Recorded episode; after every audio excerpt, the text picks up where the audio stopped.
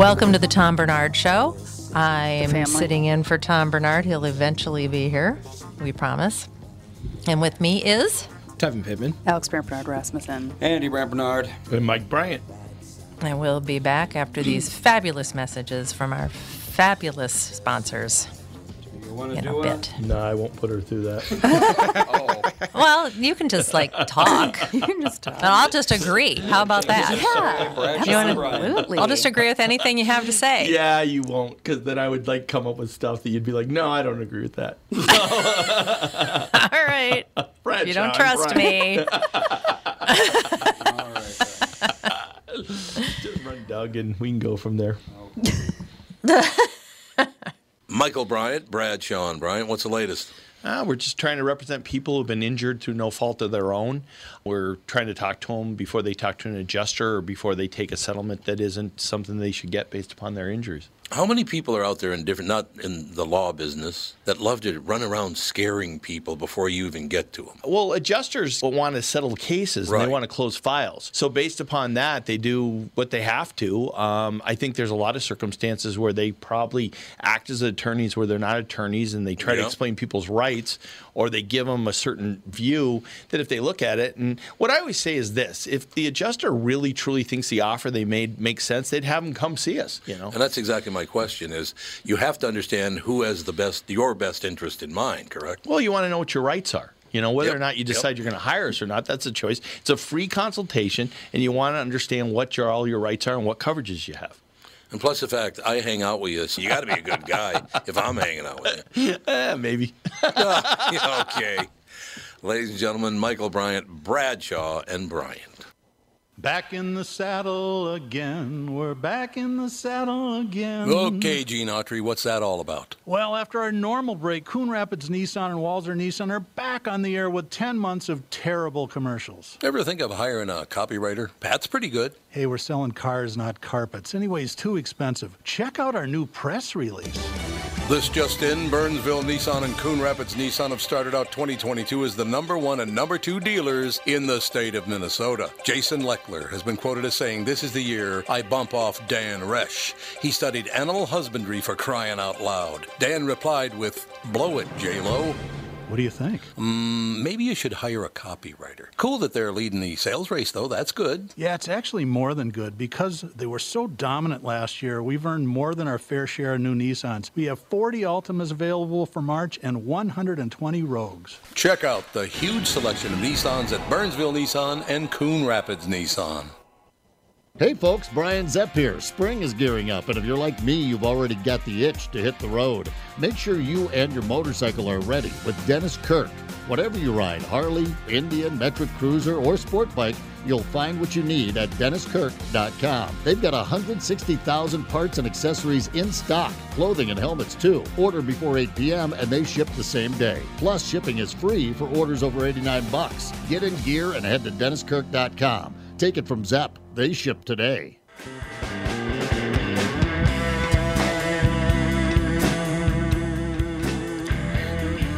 Welcome back to the Tom Barnard Show. Without Tom Barnard for now. Called the family, but Uh, Whichever. You know, I'm never going to get The over calling changed. it the Tom Bernard Show because been it really is his years. show. it really is his show, That's yeah. true. right? Do we have the guest? Yes, it's the guest show right now. Yeah. Oh yes, we've got uh, Dr. Andrisse with us. Yeah. Yes. Hello, how are Morning, you today? everyone. Good morning. We've Uh, got I'm uh, Doctor Well, well. Dr. Stanley Andrisse, uh, not only a doctor but an author. His new book is called From Prison Cells to PhD. It is never too late to do good. Uh, you've got quite the story here. I was reading your uh, descriptor. Can you just tell us in your own words what what happened when you were young Yeah. and how you turned into a a doctor and an author? Sure. First, uh, it's a pleasure to be here. Thank you for uh, giving me the opportunity to share with your audience. Uh, so, yeah, I, I'm a formerly incarcerated person with three felony convictions, was sentenced to 10 years in prison as a prior and persistent career criminal. Was told by the prosecutor that uh, I was hopeless and was going to be in this revolving door of incarceration. Fast forward some time, uh, I'm now Dr. Stanley Andrisse, an endocrine scientist professor at Howard University College of Medicine, formerly at Johns Hopkins Medicine. Uh, also, I hold visiting professorships at, at Georgetown Medicine, and I didn't think that was quite enough titles, so I, I took my hustle across seas and took my talents uh, uh, on the other side of the pond, and I'm also a visiting professor at uh, Imperial College London, which is uh, kind of an Ivy League of, of the UK. Um, so clearly, I didn't quite live up to the expectations and prophecy of this of this prosecutor who who thought I was, you know, in my early 20s going to be, uh, you know, stuck in the revolving door of incarceration. Um, so, you know, you mentioned talk a little bit about my childhood. I'm, I'm from the Ferguson, Missouri area uh, of North St. Louis. I think we all know a little bit about Ferguson um, and you know different things that that that went on. Of course, my challenges were previous to everyone knowing about the uh, excessive and over policing and things of that nature. But um, I got involved in, in selling drugs before I was even a teenager. Was arrested for the first time at 14 years old. Continued to make poor decisions that that led me deeper and deeper into the criminal legal system. Uh, to that point that I was sitting, you know, in that courtroom in my early 20s, looking at 20 years to life in prison. Um, and you know, even also to the, I talk about this in the book. There's a we we know I talk a little bit about what's going what was going on in Ferguson and, and things of that nature. Uh, but on, on my personal level, which is true for many people that end up in the system, before I even was labeled a criminal officially by the system, you know, that first arrest and conviction, uh, in the classroom, I was already kind of seen as a criminal and bad person. I was already placed into this school to prison pipeline, even, you know, as early as elementary and middle school, where I was just in and out of detention and suspension and almost being expelled and just thought of as kind of the troublemaker and um, really um, hadn't my intellectual capabilities hadn't really been harvested or nurtured uh, as much as the idea of me being a troublemaker was being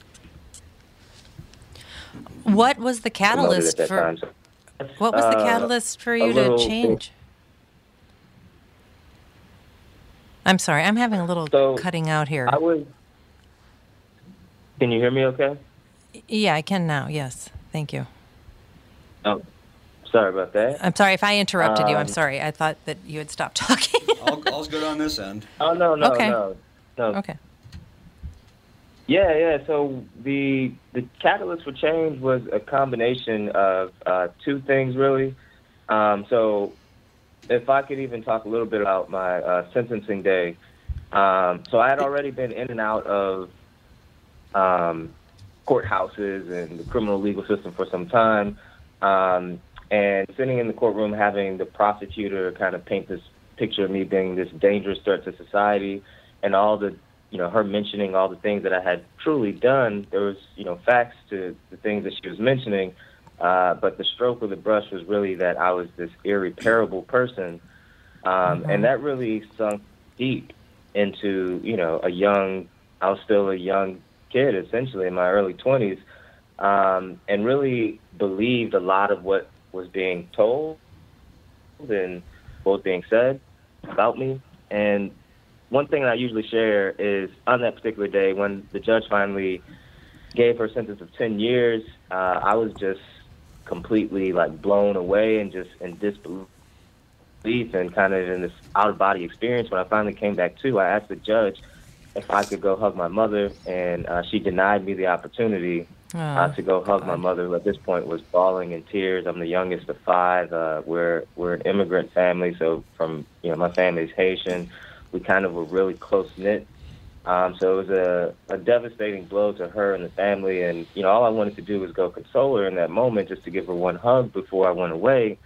And the judge denied me that opportunity. And that, although I had been in and out of the system already, it was at that point that it was just hit me like a ton of bricks that you know I'm no longer seen as a person. I'm just a criminal. I'm just an inmate. I'm just an offender with a number, um, and I'm not afforded the civility and humanity that you would you know give a person to you know hug their mother. And prison, then you go into prison, and almost every day is another, you know, major hit in the face of that you don't have value and importance.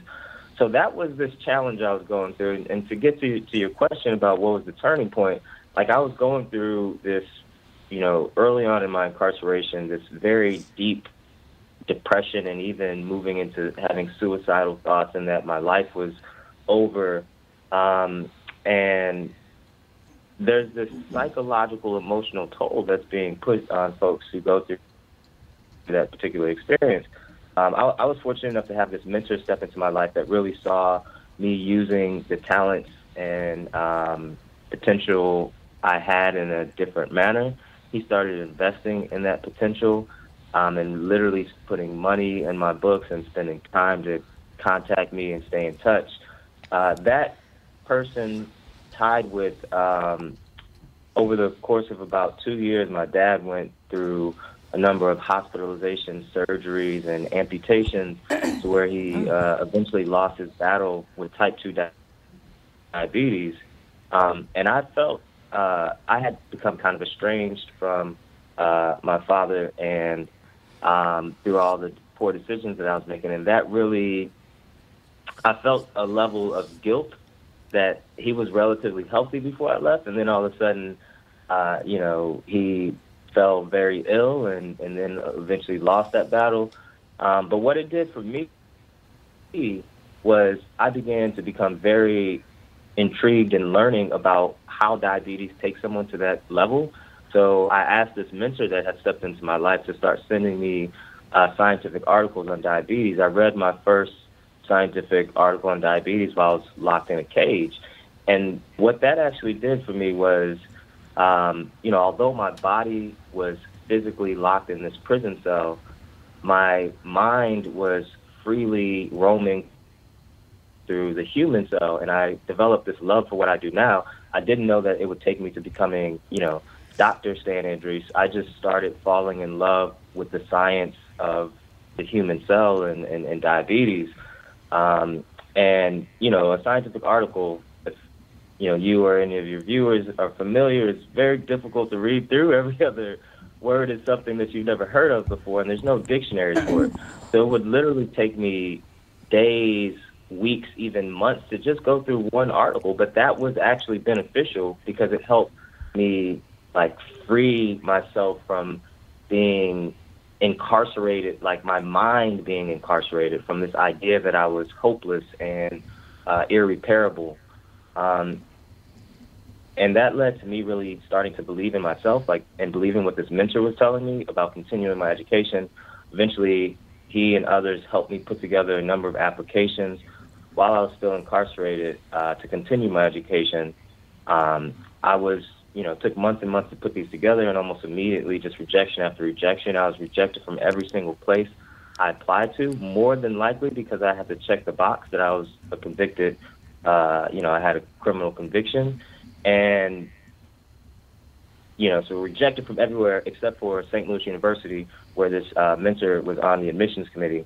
And you know, I got into St. Louis University and kind of never, never looked back. I completed my MBA and PhD at the top of my class in much shorter time than my peers. Jeez. Moved on to Johns Hopkins, Howard, and all those all those other places that I mentioned. So, did a majority of your education take place uh, outside of when you got out of prison, or did you get some of the basics while, while you're in prison? Yeah, that's a great question. On you know, so the work uh, that we're doing now at my organization, which uh, uh, bears the you know same name as the title of the book, from prison cells to PhD, and I could you know hopefully share a few words about that before we jump off. Sure. Um, but what I, I did not, unfortunately, uh, and this is why the work that we do now at the organization is so important, uh, and the landscape has certainly changed since I was incarcerated. But in, in Missouri, when I was incarcerated, there were no educational opportunities available. Um, so I was unable to tap into any educational offerings uh, while I was incarcerated. They offered GED, uh, but uh, you know I had a, I had completed uh, high school already uh, by the, you know when when I was incarcerated. So I had you know no educational opportunities uh, afforded to me. Um, and it was, you know, it's the challenge. It's that particular aspect that why aren't we offering people? You know, why would we put lock people away, and because they've done some transgression to themselves or society, uh, and then not offer them anything in the year, two, three, four, five, ten, twenty years that they're gone, you're not offering them anything. What do you expect them to do when they get back? You know, Well, how, I- how, how are they going to be more productive c- citizens if you don't offer them? Yeah, that's my that was my question. I mean, I've only seen prison because of television. I don't know anything. I mean, I've I've visited people in a uh, low security facility, but I've never been into a maximum security prison. My idea of it is that all you're doing is you have to join a gang, otherwise everybody's trying to kill you constantly. Like it, you don't have any chance to do anything, like sit down and read a book because somebody's going to Yeah. take it away from you and beat you up or stab you because you're reading. That's what my idea of prison is.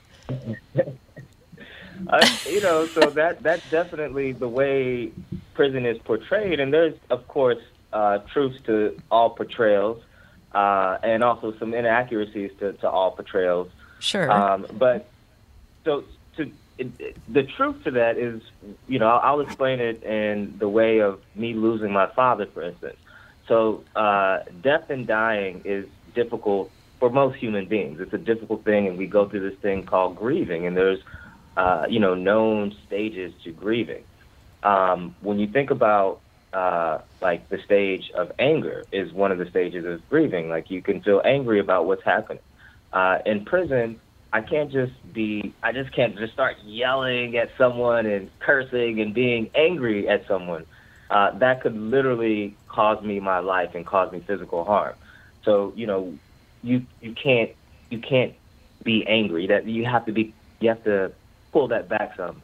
Another, another, uh, aspect of grief is sadness and, you know, crying comes along with that. Crying could be seen as vulnerability and, and weakness and could cause you harm, even, you know, death.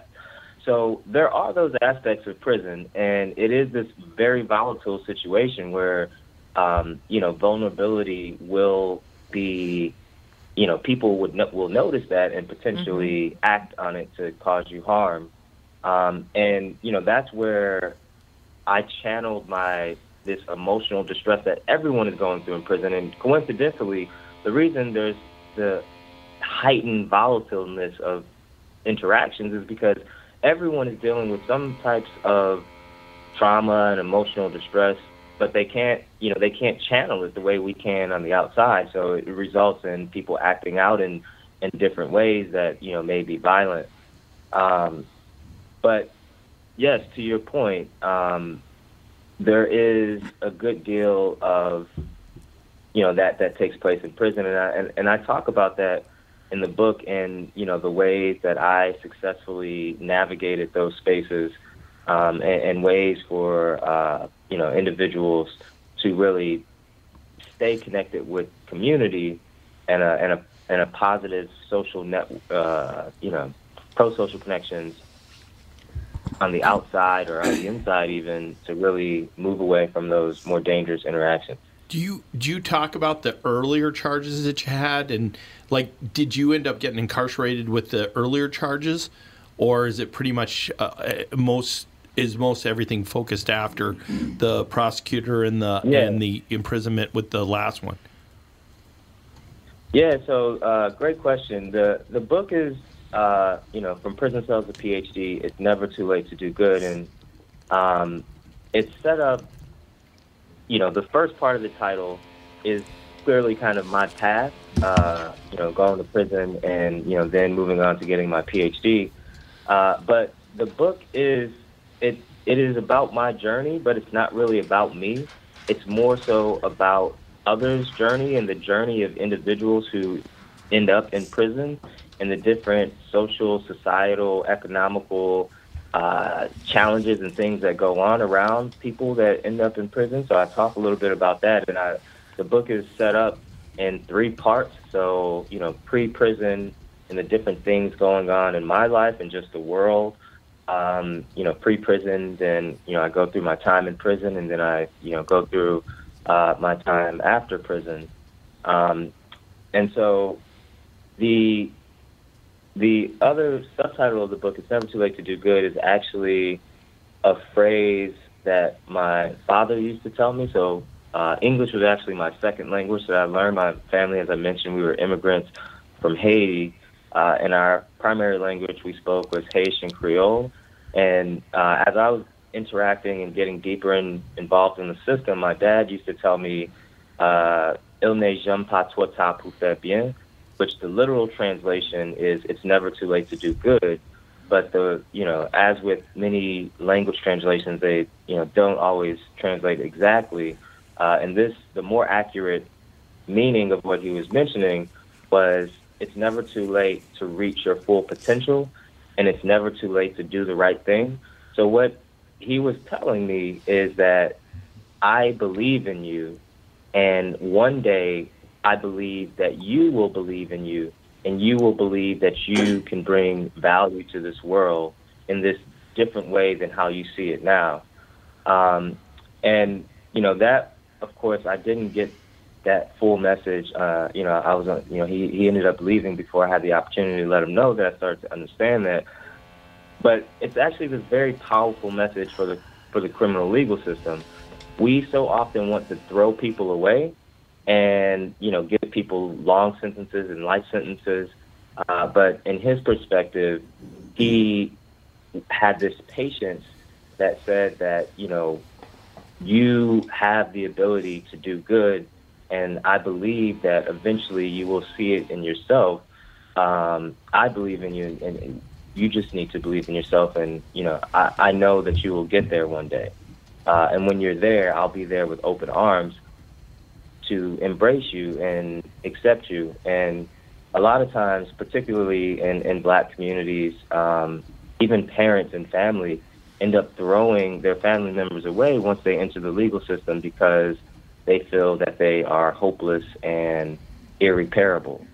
Um, so that was one of the guiding messages that I leaned on to really help me through this idea of I am not this career criminal. I, I have the ability to do good. I have the ability to bring value into the world. Uh, how many? uh, Okay, so you must have made a lot, some friends in prison. Did any of them get out uh, and lead productive lives? What What is the likelihood Yeah, of some, yeah, somebody like you happening? That's a great question. And so I'll, I'll throw some numbers out. Um, and so 75, roughly uh, 60 to 75 percent of people that leave prison will end up stepping back in prison. Uh, if a person just simply steps foot on a college campus uh, and doesn't even get their degree or certificate, they lower the recidivism rate or chances of going back to prison down to the teens. So from you know nearly 60 to 70 down to the teens. If you get an associate's degree, it drops it down to 13%, a bachelor's degree down to 5%, a master's or higher, and it's less than 1%. You essentially eliminate the possibility of going back to prison. Um, so my organization uh, was co-founded by two individuals that I was incarcerated with. Uh, once this change started taking place in me, and I, you know, they they saw me reading some of these more dense medical articles and things of that nature, and you know, I'm telling, and, and I started to believe in myself. Uh, uh, you know, I would tell them like, I'm gonna get out and I'm gonna be a doctor, and they just like look at me and laugh and like, Do you see where we are? What What are you talking about? Are you Yeah. crazy? uh, and so they thought it was all a joke. Uh, and um, I ended up getting out and then moving in that direction. Uh, and of course, staying in touch with a bunch of people I was incarcerated with. And, you know, the two co founders were inspired by this. And once they got out, I helped them use education to as this transformative tool themselves. Uh, and then the three of us kind of started just helping others that we were incarcerated with uh, to tap into education and use it as this transformative tool. Um, and then eventually, uh, we ended up starting the organization in 2017 as an official 501c3, um, and and started doing work. We we we realized that the criminal conviction question was this barrier on employment and application. So we started doing ban the box work, um, and and my story was picked up by uh, the Washington Post, and and from there kind of exploded, which actually led into to the book deal and things of that nature. But it it really led to our message getting uh, reaching more individuals that we were hoping it to reach.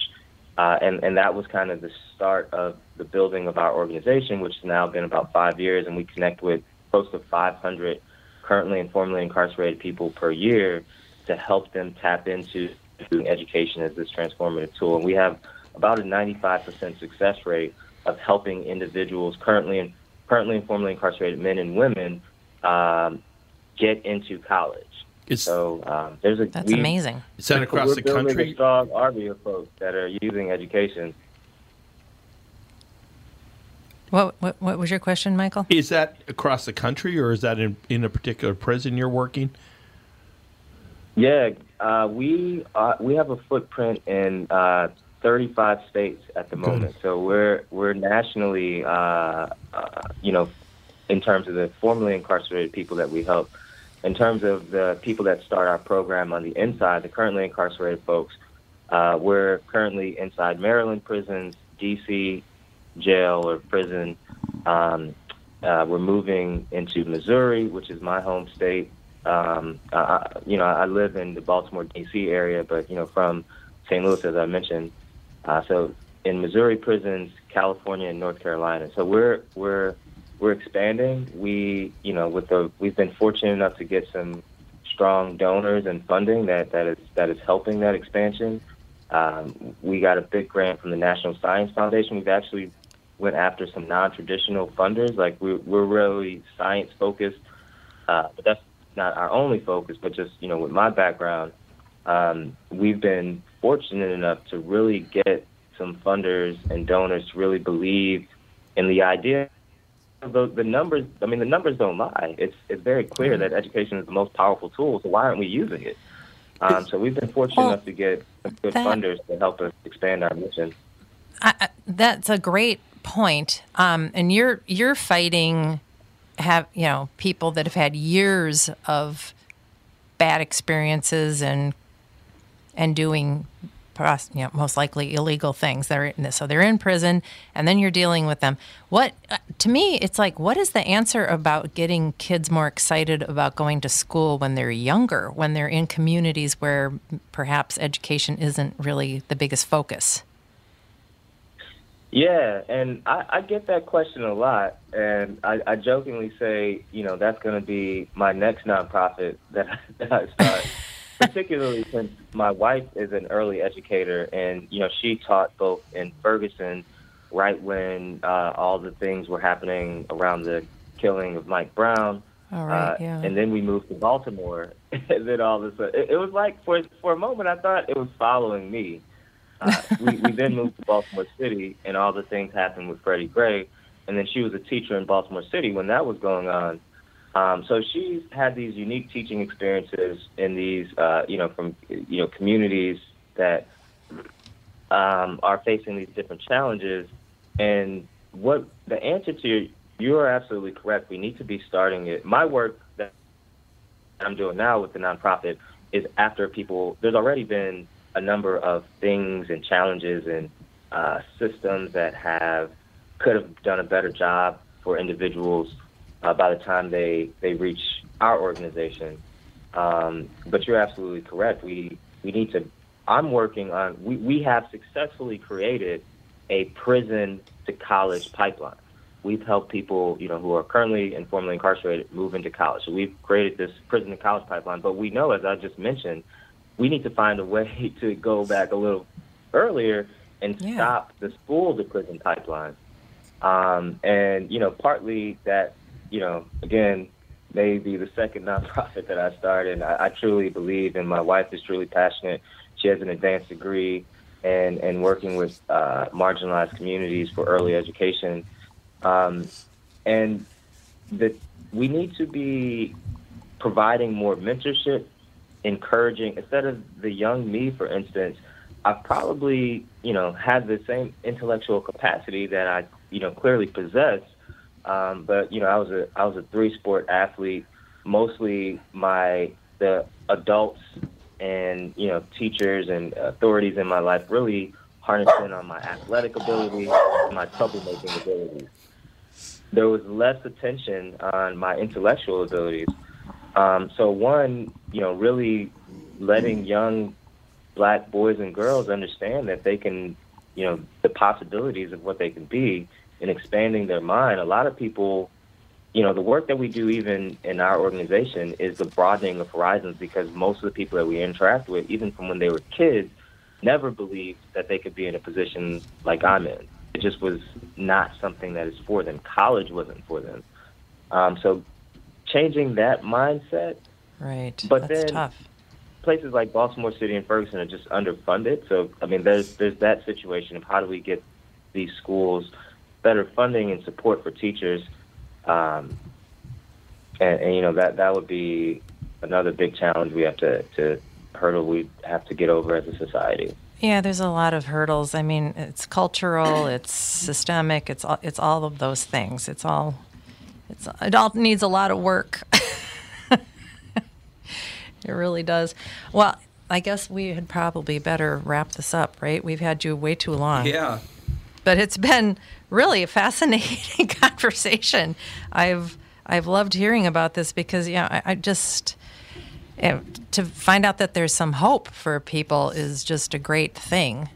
Um, especially the the most Yeah. uh, at risk people that you can find. To find out that there's hope is Yeah. just it's fabulous. And someone like you that's actually lived that life and done so much with your life Yeah. after afterwards. It's just I mean people are going to listen to you. Yeah, You're- uh, you're- one phrase that is often used is, is going from dope dealer to hope dealer. Uh, Yeah. is, is, and uh, another one is, uh, you know, now um, I'm moving words, not weight. Uh, but, you know, my words carry weight. So in a way, I'm still Abs- moving and moving the weight. But yeah, it's, it's, it's providing hope and letting people and believing in people and really trying to instill that hope in individuals so they can believe in themselves and then providing some support around them. Absolutely. So we've got Dr. Stanley Andrisse. His book is From Prison Cells to PhD. It is never too late to do good. You can get his book on Amazon and probably you have a website maybe?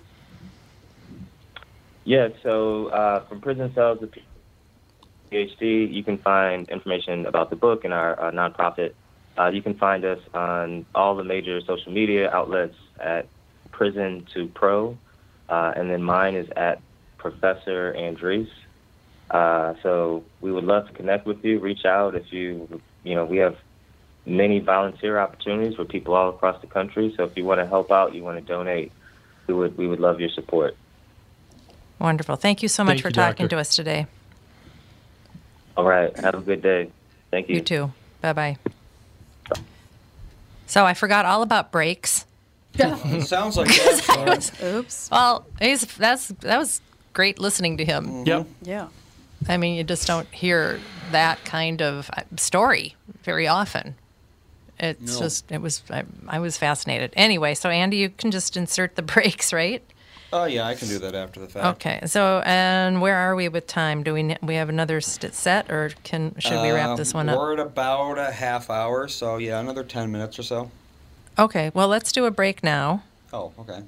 and then we'll come back and finish it up. Is Dad home, or was you just? Yeah, being he you? he came he came in. Oh, I Oh, don't there you know go. what he's doing. He's whatever. Okay. Putting the groceries Okay. We'll away. we'll be back in a minute.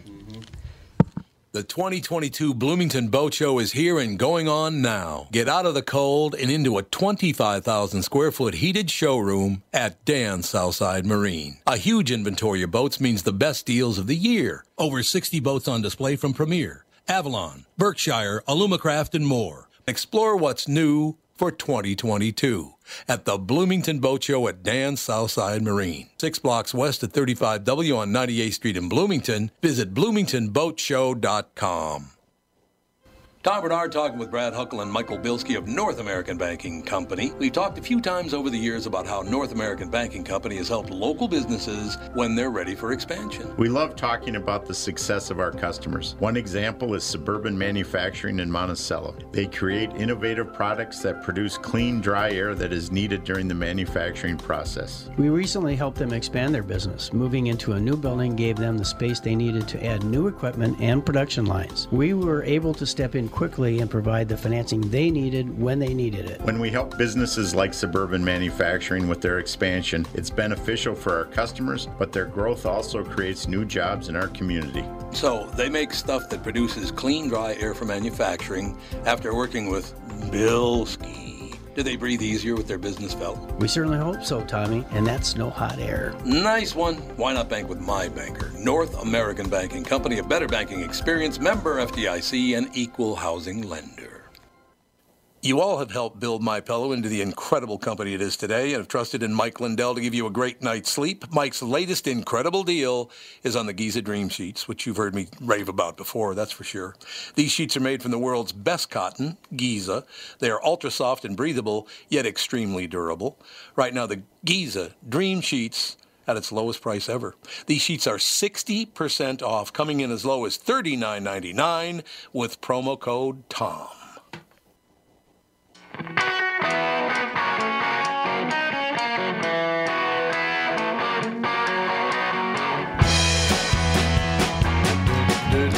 Hey, look who I found. Hey.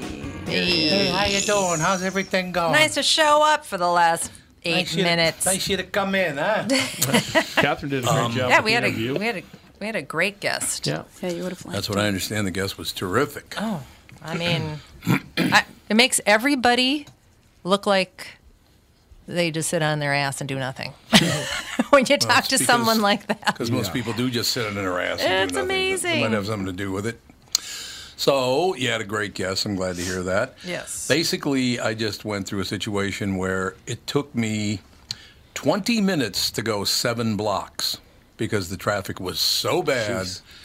I couldn't get that's anywhere. why we need hoverboards. We do. We do need Another hoverboards. reason why we mm-hmm. need hoverboards. I've been saying this forever. So many reasons why we need hoverboards. It's just unbelievable.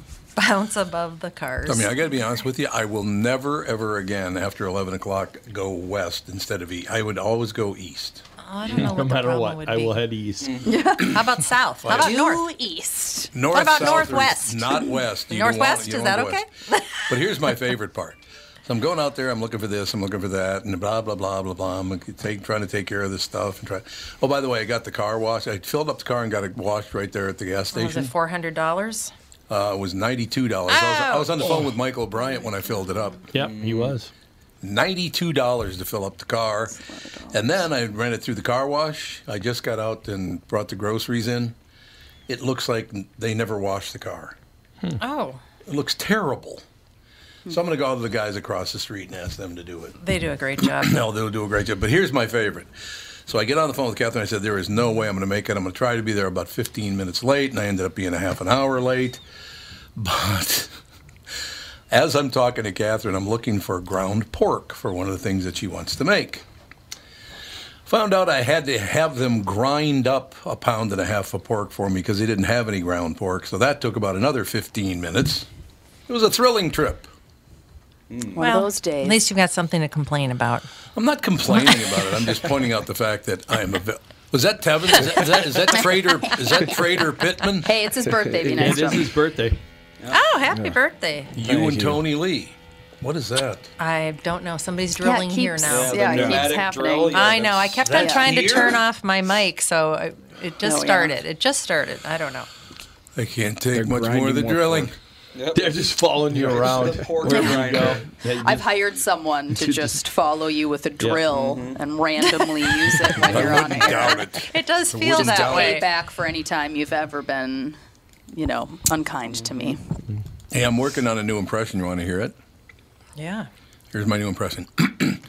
I'm Kevin Pittman. I'm a big do- big deal now.